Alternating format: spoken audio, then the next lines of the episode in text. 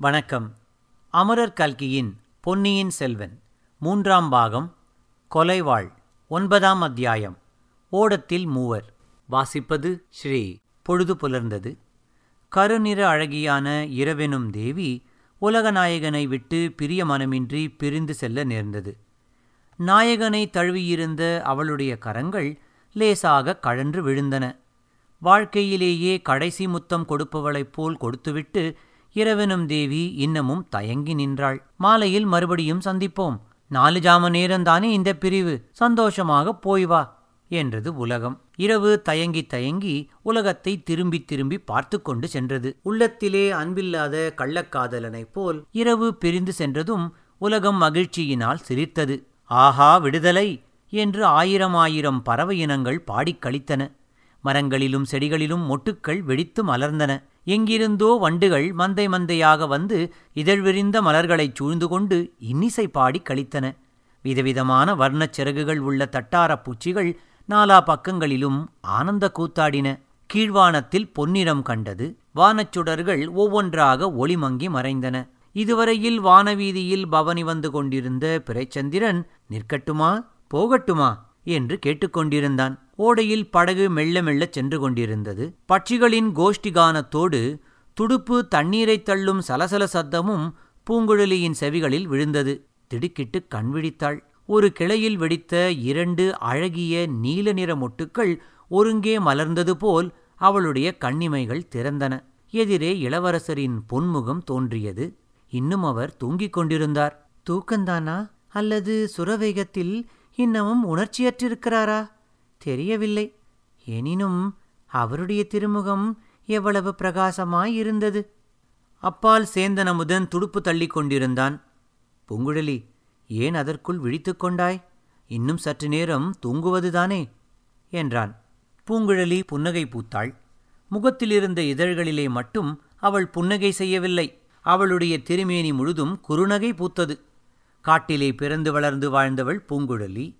ஆயினும் பட்சிகளின் கானமும் வண்டுகளின் கீதமும் இவ்வளவு இனிமையாக அவளுடைய செவிகளில் என்றைக்கும் தொனித்ததில்லை அத்தான் உதயராகத்தில் ஒரு பாட்டு பாடு என்றாள் பூங்குழலி. நீ இருக்கும் இடத்தில் நான் வாயை திறப்பேனா? நீதான் பாடு என்றான் சேந்தனமுதன். ராத்திரி இருளடர்ந்த காட்டில் பாடினாயே. காரிய நிமித்தமாக பாடினேன். இப்போது நீ பாடு எனக்கும் பாட வேண்டுமென்று ஆசையாய் இருக்கிறது ஆனால் இளவரசருக்கு தொந்தரவாய் இருக்குமல்லவா? எனக்கு தொந்தரவு ஒன்றுமில்லை. இரண்டு பேரும் சேர்ந்து பாடுங்கள் என்றார் அருள்மொழிவர்மர். பூங்குழலி வெட்கத்தினால் தலை குனிந்து கொண்டாள். படகு எங்கே போகிறது? என்று இளவரசர் கேட்டார். நாகைப்பட்டினம் சூடாமணி விகாரத்திற்கு என்றாள் பூங்குழலி. அப்படியானால் ராத்திரி நான் கண்டது கேட்டதெல்லாம் கனவல்லவா? உண்மைதானா? ஆம் ஐயா இதோ இவர்தான் தங்கள் தமக்கையாரிடமிருந்து செய்தி கொண்டு வந்தவர். இளைய பிராட்டி கூறியதையெல்லாம் விவரமாகச் சொல்லு. அமுதா என்னை புத்த சங்கத்தில் சேர்த்து விடும்படிதானே என் தமக்கை சொல்லி அனுப்பினார்? இதற்கு என்ன விடை சொல்லுவதென்று அமுதன் தயங்கியபோது குதிரையின் காலடிச் சத்தம் கேட்டது. பூங்குழலியும் சேந்தன் அமுதனும் திடுக்கிட்டார்கள். இளவரசரின் முகத்தில் மட்டும் ஒரு மாறுதலும் இல்லை. என் நண்பன் எங்கே? வானர்குலத்து வீரன். என்று இளவரசர் கேட்டார். கேட்டுவிட்டு கண்களை மூடிக்கொண்டார். சிறிது நேரத்துக்குள் குதிரை மீது வந்தியத்தேவன் தோன்றினான். படகு நின்றது. வந்தியத்தேவனும் குதிரை மீது இருந்து இறங்கி வந்தான். ஒன்றும் விசேஷமில்லை. நீங்கள் பத்திரமாயிருக்கிறீர்களா என்று பார்த்துவிட்டு போக வந்தேன். இனி அபாயம் ஒன்றுமில்லை என்றான் வந்தியத்தேவன். மந்திரவாதி?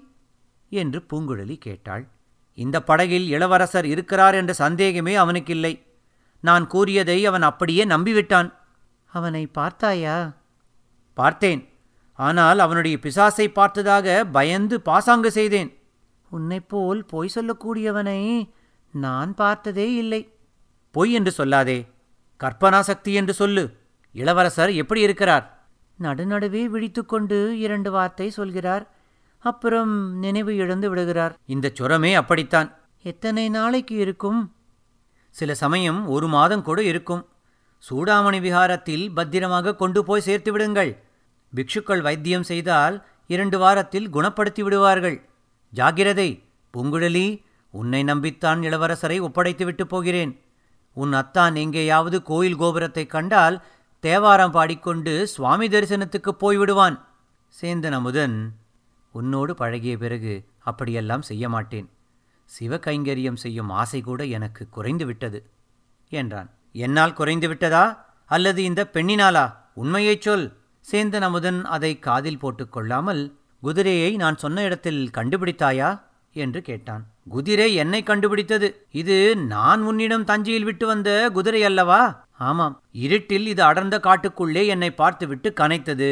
அராபியர்களிடம் நான் அகப்பட்டு கொண்டதில் ஒரு விஷயம் தெரிந்து கொண்டேன். அமுதா குதிரைகளை வெறுங்காலோடு ஓடச் செய்வது பாவம். குழம்புக்கு அடியில் இரும்பு கவசம் அடித்து ஓட்ட வேண்டும். முதன் முதலில் நான் பார்க்கும் கொல்லுப்பட்டறையில் இதன் குழம்புக்கு கவசம் அடிக்கச் சொல்லப் போகிறேன். சரி சரி அதையெல்லாம் பற்றி பேச நேரமில்லை. மறுபடியும் உங்களையும் இளவரசரையும் பார்ப்பேனோ என்னமோ தெரியாது. இளவரசர் மறுபடி விழித்தால் நான் பழையாறைக்குப் போகிறேன் என்று சொல்லுங்கள். அங்கிருந்து விரைவில் செய்தி அனுப்புவதாகவும் சொல்லுங்கள். அப்போதுதான் நிம்மதியாக இருப்பார். வந்தியத்தேவன் குதிரையை திருப்பிக் கொண்டு போனான். விரைவில் இவர்களுடைய பார்வையிலிருந்து அவன் மறைந்தான். இருபுறமும் தாழம்புதர்கள் அடர்ந்திருந்த ஓடைக்காலின் வழியாக படகு போய்க் கொண்டிருந்தது. பொன்னிறத் தாழம்பூக்களும் தந்தவர்ண வெண் தாழம்பூக்களும் இரு பக்கமும் செறிந்து கிடந்தன. அவற்றின் நறுமணம் போதையை உண்டாக்கிற்று. சில இடங்களில் ஓடைக்கரையில் புன்னை மரங்கள் வளர்ந்திருந்தன. சில இடங்களில் கடம்ப மரங்களும் இருந்தன. முத்து நிற புன்னை மலர்களும் குங்குமவர்ண கடம்ப மலர்களும் ஓடைக்கரைகளில் சொரிந்து கிடந்தன.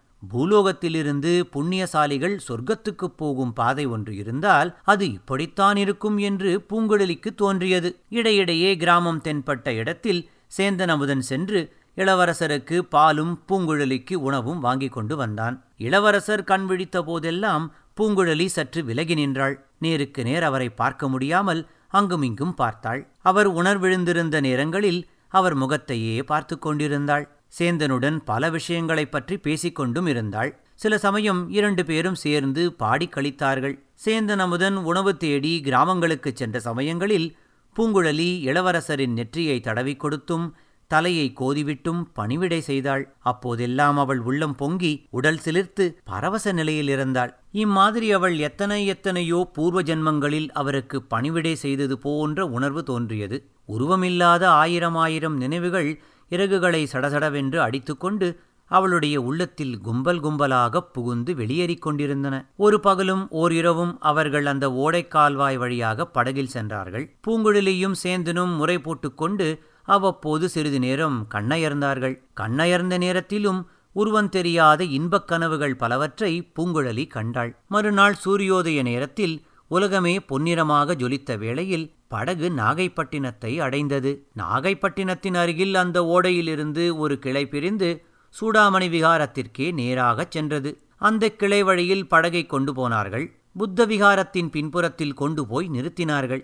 அச்சமயம் அந்த புகழ்பெற்ற சூடாமணி விகாரத்தில் ஏதோ குழப்பம் நேர்ந்து கொண்டிருந்ததாக தோன்றியது. விகாரத்தின் வாசலில் ஜனக்கூட்டத்தின் இரைச்சல் கேட்டுக்கொண்டிருந்தது பிக்ஷுக்கள் அங்குமிங்கும் ஓடிக்கொண்டிருந்தார்கள். படகிலிருந்த மூவரும் கரையில் இறங்கினார்கள். சேந்தன் அமுதன் தான் விகாரத்திற்குச் சென்று குழப்பத்தின் காரணம் என்னவென்று தெரிந்து வருவதாகச் சொல்லிவிட்டு போனான். இத்துடன் ஒன்பதாம் அத்தியாயம் ஓடத்தில் மூவர் நிறைவடைந்தது. நன்றி வணக்கம்.